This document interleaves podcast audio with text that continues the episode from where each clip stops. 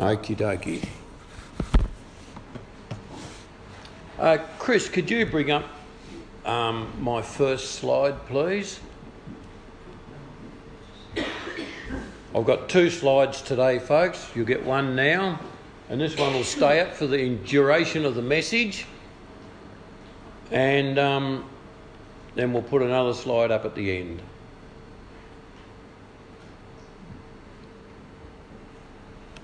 So you can see my title. We need to put God first.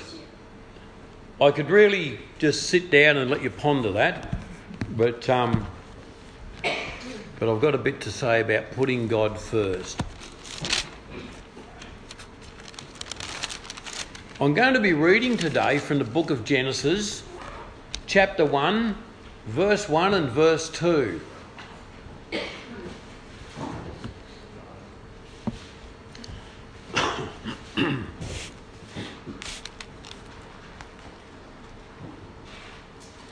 Don't you like it when the, the preaching text is easy to find?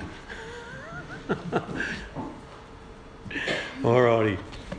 In the beginning, God created the heavens and the earth.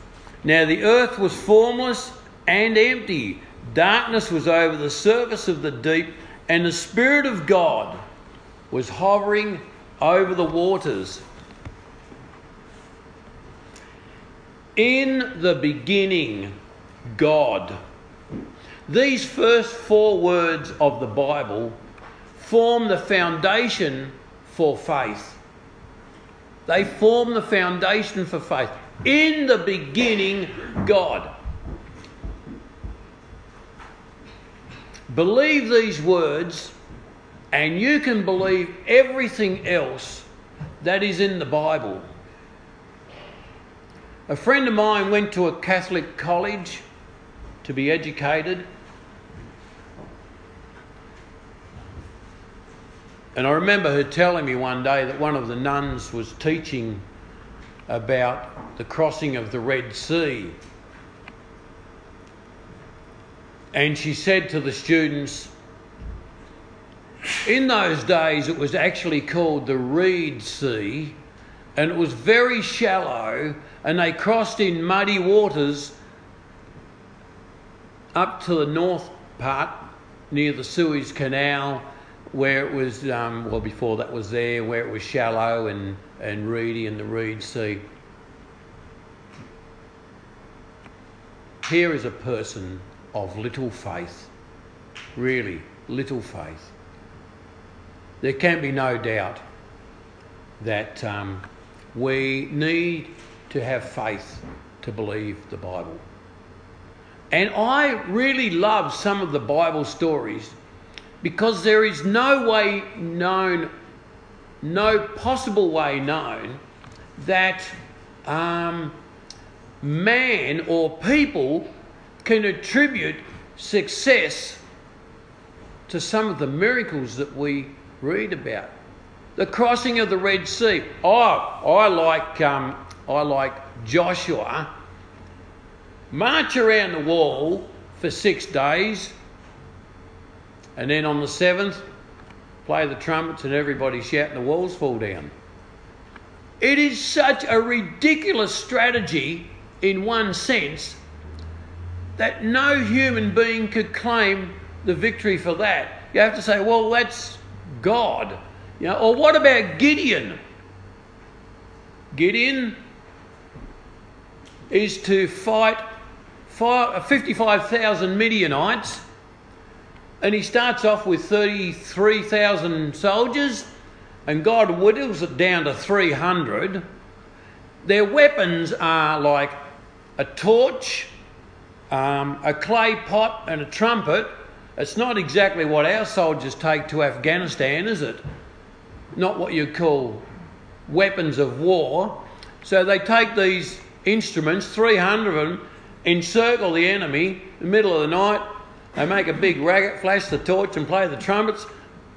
Voila, the enemy take care of themselves. Again, Gideon can't take the glory for that.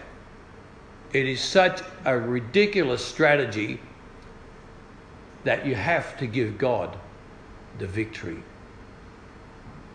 In the beginning, God. These first four words of the Bible form the foundation for faith. The reason that we know God exists is because He told us that He does. He told us that He exists. Right here, in the beginning, God. He was there in the beginning. And so, God has revealed Himself to us. He has told us all about who He is. He's told us what He's like. He's told us what His plan for the planet is.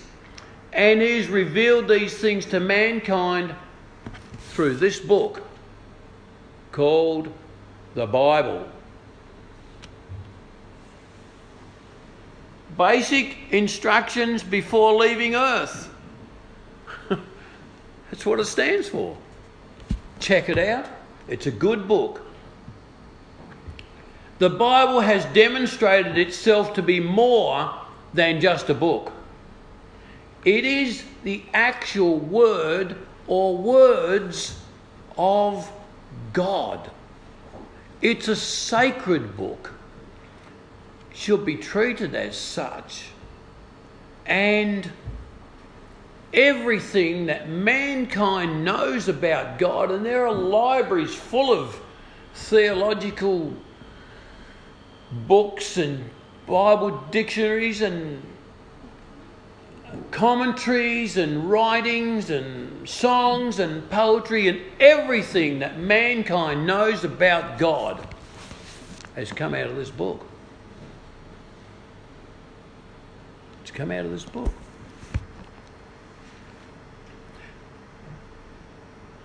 We need to put God first. In the unfolding of God's great and grand plan, Genesis introduces the reader to the nature of God as the sovereign Lord over the universe who will move heaven and earth to establish his will. He seeks to bless mankind, but does not tolerate disobedience or unbelief. So there's the key. If we can get rid of disobedience to God and unbelief from our hearts and our lives, then it's God's desire to bless us. That's what He wants to do. That's His heart. God's heart is to bless His creation. That's what He wants to do. Nothing is greater on God's heart than giving you a blessing. Even before, excuse me, even before the fall, Genesis tells us that God visited, He visited the planet. He came from heaven to earth and He walked with Adam and Eve in the cool of the day. He visited them. He wanted to bless them. He wanted to have a chat. Hey, Adam and Eve, what have you been up to today? What have you been calling the animals and the plants and so on? I don't know what they chatted about. But he wanted to bless them. And then, of course, they filled their hearts with sin, and God could no longer come to the planet, could he? He could no longer visit with Adam and Eve because his place was taken by sin. Sin filled their hearts. In fact, it wasn't until the Holy Spirit came at the day of Pentecost that once again God's Spirit could fill the hearts of mankind. And prior to that, His Spirit was kept in a box in the back of the temple called the Ark of the Covenant.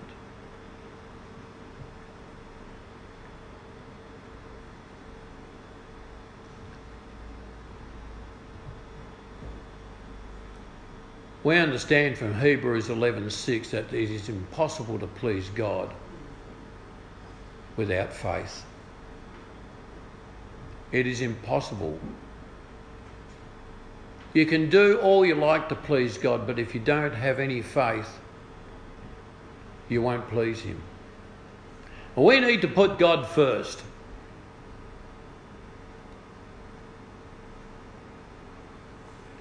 Out in southern California, there's an island off the coast called Catalina. It's 26 miles, I don't know what that is in Ks, about 30 Ks away from the um, California coast at Newport Beach. One day there were three men standing on, the, on that pier. One was a drunk, one was an average bloke, and one was a professional man. All of a sudden, the drunk, he comes up and he jumped off the pier into the water. And one of the other blokes said, Well, what'd you do that for? He said, I'm jumping to Catalina. Anyway, so Mr. Average, he says, Oh, well, I can do better than that. He got a bit of a run up and he jumped a bit further. And the professional man, he thought, oh, he got a 50 metre run up and he powered down that pier. anyway, the Coast Guard came and fished them out of the water and said, Look, what are you guys doing? And one of them said, Look, we're trying to jump to Catalina and see who can jump the furthest. And the Coast Guard man said, Look, you're so far short, it's still 26 miles.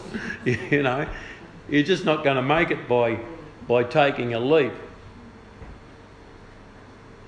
But um,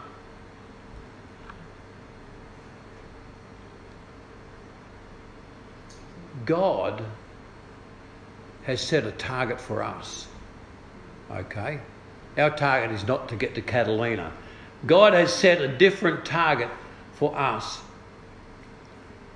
But it is impossible for us to reach our target without Christ. Yeah? Our target's heaven. Our target's the pearly gate or the New Jerusalem or heaven or paradise. I don't know what you, whatever you want to call it. All of the above. But without Christ, we cannot reach that target.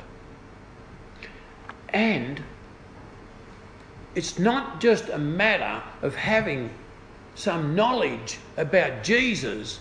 It's not even a matter of saying, Yes, I believe in God. A lady I work with at IGA, she believes in God because she thinks, well, this couldn't happen by accident. But that's about it. He's not in a heart, she just thinks that there's a creator somewhere. Okay. Well, you're not going to go to heaven like that. There's probably tons of people that believe that sort of stuff. We need to put God first in our life. The Bible is not written for scientists. It's not a record of man's researchers. The Bible, from the beginning to the end, is the appeal of God to the souls of mankind. It does not gradually, the Bible does not gradually unfold this idea of God. In fact, the Bible presupposes God and it begins with the statement of the existence of God. In the beginning, God. In the beginning, God created. The foolish individual lacks spiritual discernment not intelligence. There are a lot of highly intelligent people, but they lack spiritual discernment in understanding the existence of God. We need to live as if God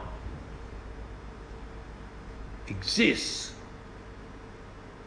in our hearts, and He does. That's how we need to live.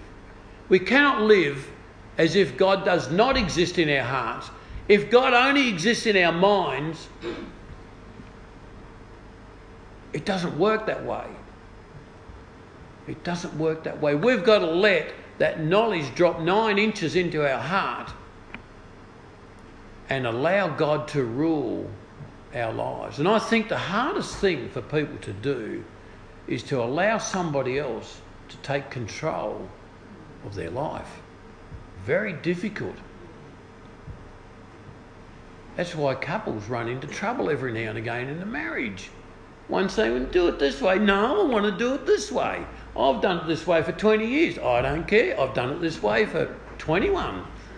I'm the boss. No, I'm the boss. You know, we don't want to yield our lives. We don't want to give someone else, you know, we want to make our own decisions, don't we?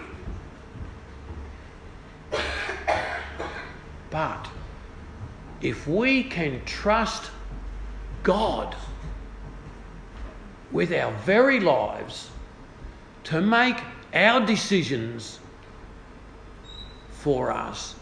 I'm not saying you need to ask God if you want to blow your nose or anything like that.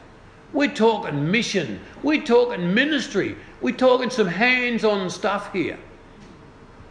And we need to seek God for the direction for our lives. I think it's fair enough that each person who becomes a Christian takes a few years to get to know God. You know, it takes a plumber a while to, you know, be able to figure out how to flare pipes and do all the soldering and all that sort of stuff. Or it takes a chippy a while to learn to handle wood. It takes a Christian a while to get to understand God. But like any apprenticeship, I'll give you four years. And after four years, you should get to know God pretty good in that time. And now, after four years, it's not about you anymore. It's about the kingdom. It's about sowing and reaping and harvesting. And some sow, and a different someone different gets a harvest. That's cool. That's okay. We're not all called to drive a harvester, are we? You know? It's just like the farm, isn't it? Where are we?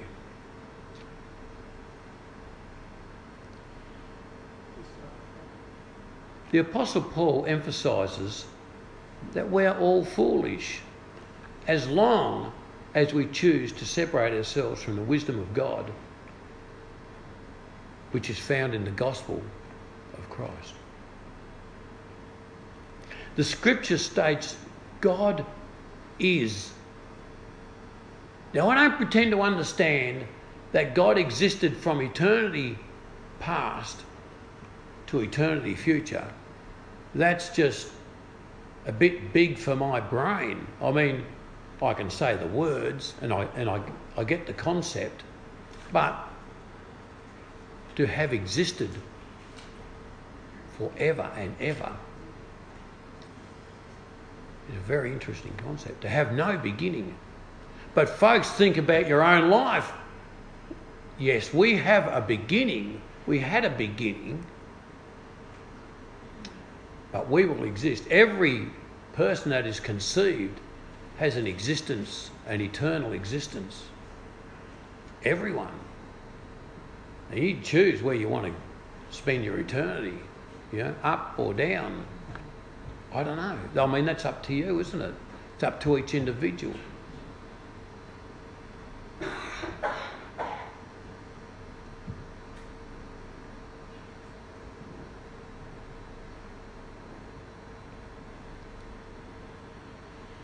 There's this image of God. And He's a God who breaks through all the barriers between time and eternity. And he did that to reveal himself to the very human beings that he created. We need to put God first. I'm going to ask you to turn over to the book of John, chapter 1. Matthew, Mark, Luke, John.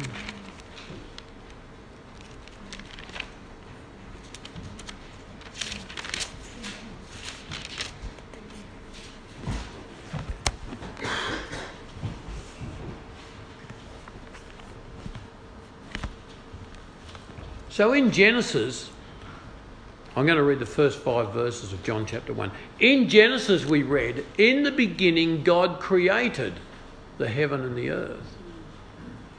The heavens and the earth. John says, In the beginning was the Word, and the Word was with God, and the Word was God. He was with God in the beginning. Through him all things were made, and without him nothing was made that has been made. In him was life, and that life was the light of all mankind. The light shines in the darkness, and the darkness has not overcome it.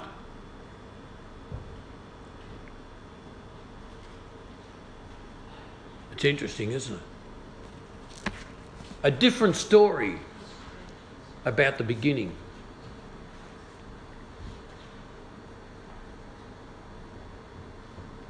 In the beginning was a word. He did not have a beginning himself, but existed from all eternity. As far as a human mind can go back, the Lord Jesus was there. He never was created. He had no beginning. The Word was with God.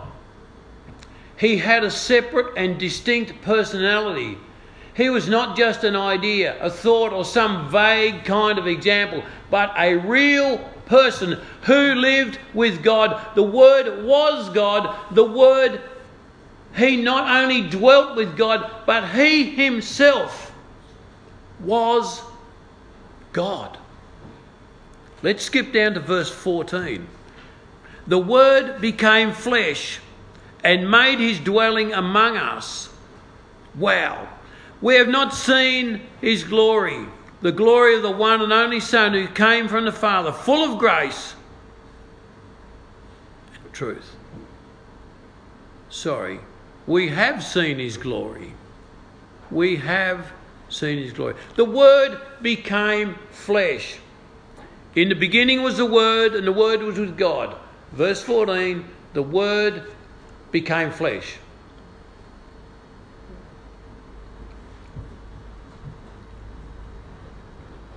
The Greek word for word is logos. The word, the logos, became flesh. Christ the eternal Word, who is God, came to earth as mankind, as a human. In doing so, he did not merely appear like a man, but he actually became one. The Spirit of God was placed into the body of a human being. God provided and became the Spirit, or provided Christ, and He became the Spirit for that body. When Jesus was born as a baby in the manger at Bethlehem, I'm sure we all know the story, he had always existed as the Son of God with the Father in heaven, but now chose to come into the world in a human body. We need to put God first. We live in a world where we are able to use, I don't know, but I've read that we use about 10% of our brains. Is that true? Have you heard those sorts of claims? We use about 10% of our brain. Well, that means I guess we need to rely on God for the other 90%.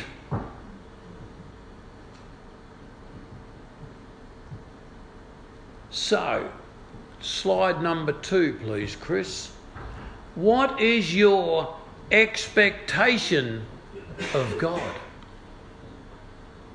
Is it that God is there for me, or is it I am there for God? Is it like I pray for my needs, or I pray for the needs of others? Or is it that I read the Bible to gain knowledge, or I read the Bible to get to know my Creator? Can you see one series there is about self, and the other is about others.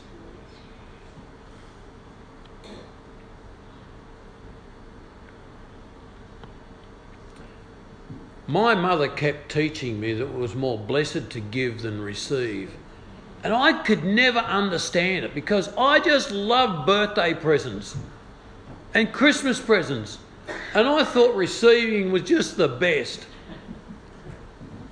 But you know, I see it in a totally different light now. A totally different light.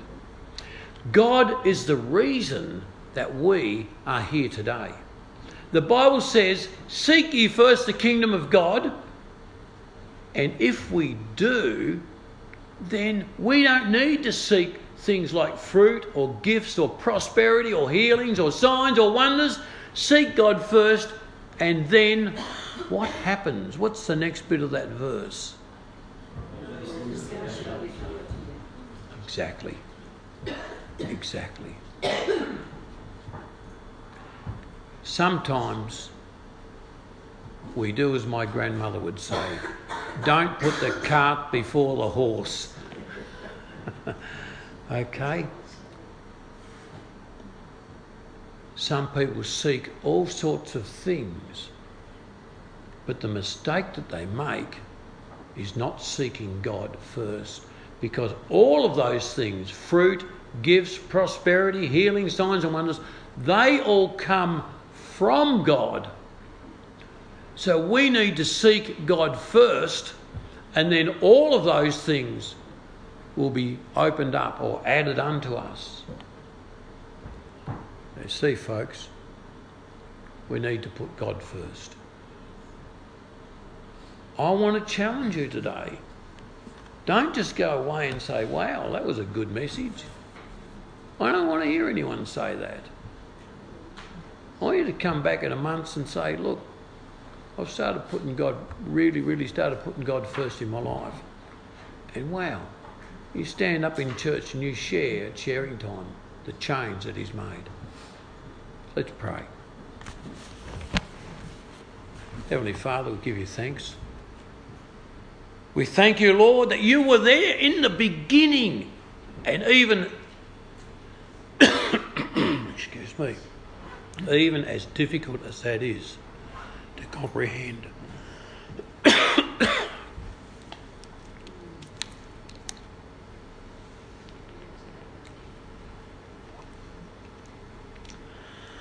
Excuse me.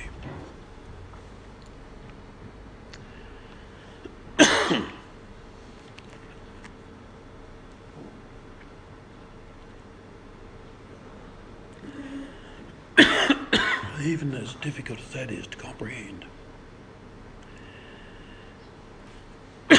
we pray and ask that you'll be with us every day, Lord. Every day of our existence. that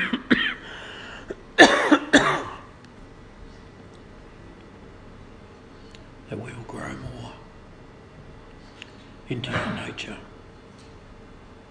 You would touch us, Lord, deeply with your power, your sovereignty. Come to us, Lord, in dreams and visions. Give us a revelation of your word. Speak to us clearly, Lord, so there's no mistake. Reveal to us our, our ministry. Reveal to us, Lord, our mission. Help us, Lord, to renew our faith daily. Help us, Lord, to put you first. We pray in Jesus' name. Amen.